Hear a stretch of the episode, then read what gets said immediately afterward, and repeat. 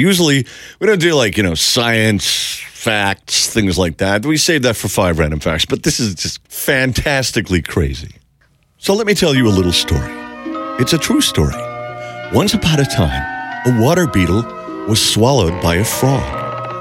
The insect survived the journey through the frog's mouth, esophagus, stomach, and intestines, and found itself at what scientists call the frog's vent. Okay. Figure out what that is. Gotcha.